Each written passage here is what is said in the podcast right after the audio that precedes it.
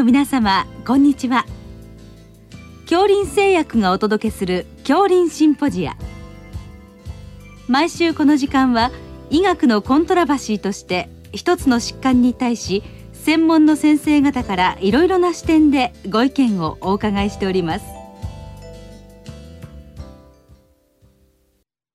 シリーズ臨床栄養の最新情報の19回目。在宅医療栄養の注意点。と題して国際医療福祉大学病院副院長鈴木豊さんにお話しいただきます。聞き手は慶應義塾大学名誉教授斉藤育夫さんです。えー、今日は、まあ、医療特にあの在宅の医療を中心にお話しいただきます。よろしくお願いいたします。よろしくお願いいたします。えー、この胃ろの歴史を簡単におっしゃっていただけどういうことになりますか、はい、あの胃ろ特に内視鏡で作る経費内視鏡的胃ろ増設術ペグというんですけどもこれは1979年にアメリカで、えー、開発されました従来ですとお腹を切って、全身麻酔をかけてお腹を切って作ってたんですけども、内視鏡で5分から10分ぐらいで作れて、傷も極めて小さくてできるということで、えー、アメリカでは1985年ぐらいにはもうピークに普及いたしました。ヨーロッパにおきましても同様に1990年にはもう大体ほとんどの国が行うようになってまいりました、はい、日本ではどうだったんですか？日本は非常にまあ医療保険制度の問題もありまして1995年ぐらいまではほとんど作られておりませんでした。ただその後のまあ高齢者の増加とか在院日数の問題とかが起きてきまして逆に今度は2000年超えてからは日本は急激に医療増設が増えてまいりました。うんなるほど。ということである段階で見直しになったんでしょうか？はい。あの日本は全然作らなかったところから急激に増えてきて、まああの非常に便利だということで、特に食事の取れない方に、まあとにかくとりあえず胃ろうのような、そういうような傾向が起きて、で2012年あたりから本当にそれでいいのかという、まあ、そういうような問題が起きていわゆる医療バッシングがマスコミを中心として起きてるんですけども、まあ、これはある意味いい反省材料になってるんじゃないかなと私は思います。はいえー、ということで、まあ、現在の考え方としてはその医療を作る患者様はどういう患者さんなんでしょう？あの多岐にわたっております。まあ一番適用になるのは飲み込むことがうまくできない患者さん。例えば脳出血であるとか脳梗塞であるとか、あるいはあ神経難病の飲み込む力のない方。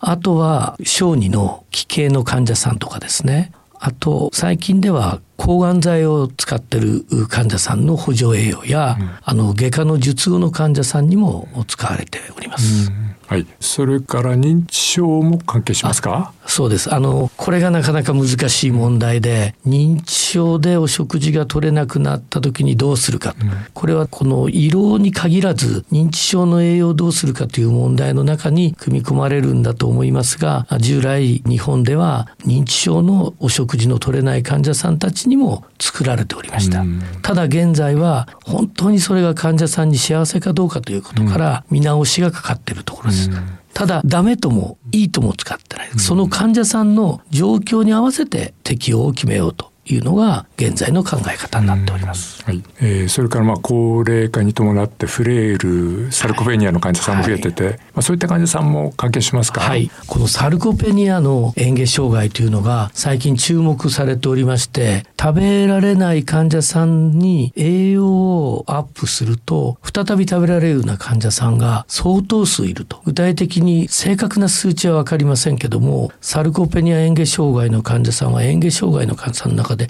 20%から30%いるんじゃないかと、うん、そういう患者さんたちには色を使って栄養いたしますとぐっと栄養状態が良くなってきて食事ができるようになっていくと。でいずれはまたそれを取ったりすることもできる患者さんが増えてきてる、うん、まあ、そういう状況です。はい、となるとそれが一つのゴールということでしょうか？えっ、ー、と胃ろうの場合ですね、うん、サルコペニア嚥下障害の患者さんや脳梗塞などでリハビリをして食べられる患者さんたちにとっては治す胃ろうとして大事なゴールが治すことだと思いますけどももう一つこの食べれない患者さんでも苦痛を少しでも和らげてあげる、まあ、この癒しの医療ですね例えば今まで警備チューブ鼻の管が入っていて手足が抑制されたりお家に帰れないような患者さんをなんとか胃ろうにして、えー、食べられないけれども家で楽に管理できる胃ろで在宅医療を推進するなども、まあ、いわゆる治らないけれども苦痛を和らげる医療というゴールの2つがございます。はい、といういうことで、まあ、かなりあの難しいところが多いわけですけど少し技術的な問題になりますとこれ家で、えー、まあ在宅である場合に、まあ、ご家族が基本的にやるんでしょうか、はい、この在宅医療栄養の一番のポイントはですね、えー、まあ在宅医療すべてそうなんですけれども医療に素人のご家族が本来病院でやる看護師さんや医者たちがやる医療の代わりをするということで、まあ、そういうことを考えますと、まあ、そもそも病院の医療を在宅に持ち込むという、まあ、これがキーワードなんですけども非常にやはりこう配慮したシステムにしないとご家族たちは本当に苦労してしまう、まあ、そういうことなんですね。となるとその、まあ、安全面がまあまずはあるんでしょうけど技術的にはこの色の作り方等々にあるんでしょうか？そうですね。あの在宅ってことを考えますと安全性と簡便性楽であることとあと経済性ですね。あの少しでもこの安価でできるものを考えなければいけないと。ですからこの増設する側の医師は自分が得意な方法でやるというのは、まあ、いいんですけれども最終的には患者さんがもし在宅に帰られるとした場合十分配慮したまず増設のキットや栄養剤の選択をしなければいけない。で最近ではそれをチームでやってくださいということで、皆さんと議論しながら決めているんですけれども、まあ、現状としてはまだまだの段階だと思います。えー、まずその入り口をやっていただく増設医の先生方の責任も大きいということですね。はい、あの増設の先生は、まあ、大変負担になるとは思うんですけれども実際にその患者さんがどこで治療を受けるのか特に在宅などの場合に関してはその患者さんの病状と患者さんの置かれた在宅での環境を加味して増設キットを決めなければいけないと思います。具体的に申しますと胃の中の形状でバルーン型バンパー型あの体外ではチューブ型ボタン型のその2つを十分考えた上で増設していただきたいと思います。あの色はまあ始まりであっ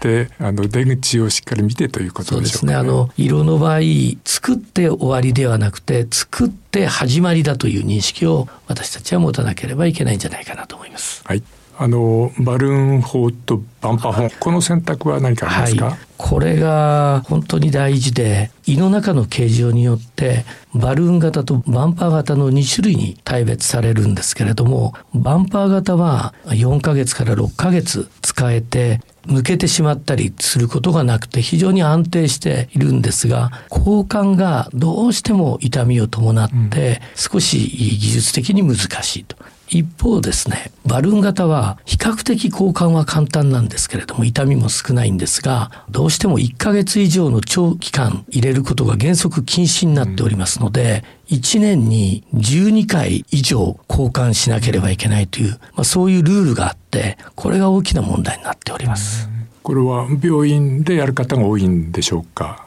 えっ、と現在はですね、うん確認をしてくださいという、まあ、そういうルールができてますので家でやる場合もあるんですけれども多くはやはり病院でなさる方の方が多いと思います。あのこの辺で進歩ありますか？えあのまあ、一番いいのはですね、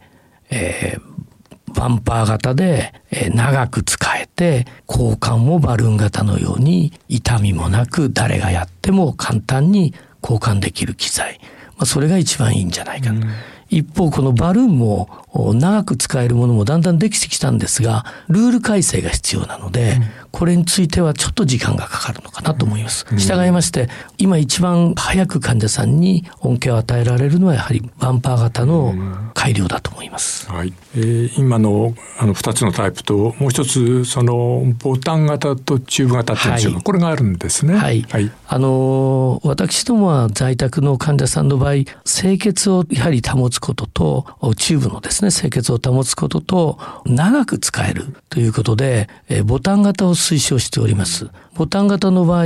あの取り外しができて簡単に内空を洗うことができますので、え結果的には清潔で長く使える。そうすれば経済的にも少なくて済む。チューブ型の場合ですとどうしてもお腹の中にあの洗剤等が入ってしまうと体の害になりますのでどうしてもこうカビてしまうという欠点があるので、うん、まあ、最近ではボタン型が主流になっております。はい、えー、まあそういった今あの時代であるということで、それからあの栄養剤についてはどうでしょうか？はい栄養剤もですね従来ですと液体の粘度の低い栄養剤をゆっくり落とすのが一番安全だと言われていた時代があったんですけども最近ではですね胃の機能があのしっかりしている方正常の方は反固形化と言いまして少し粘度が高くなったものを投与します。それは何が大きく違うかというと1回の食事に3時間4時間かかってたのが、まあ、普通の食事と同じように20分ぐらいで投与できる、でその短く投与できることからリハビリをしたりとかまあ、食べる訓練をしたりとか歩行運動リハビリをしたりすることが可能になったということで、えー、今それが一部保険も通ってきております。ただどうしても大事なことはその適用を決めることが大事で、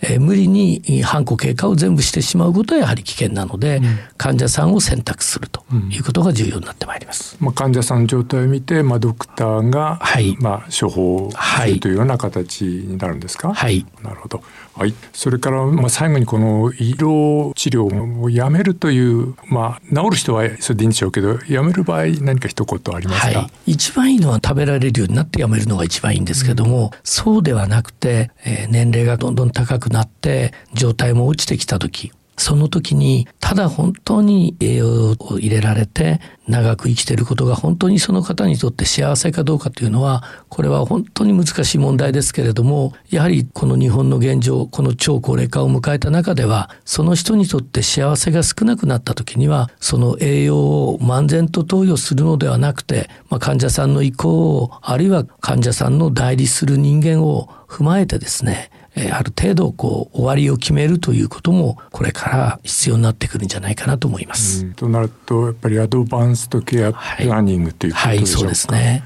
はい、まあなかなかあの難しい問題ですけれども、はい、はい、今日はどうもありがとうございました。どうもありがとうございました。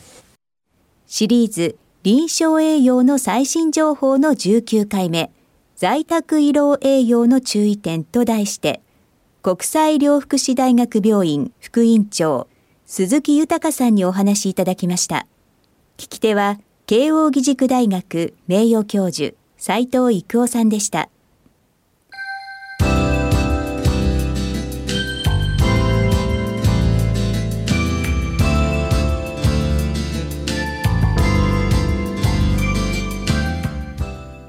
それでは、恐林製薬がお送りしました、恐林シンポジア。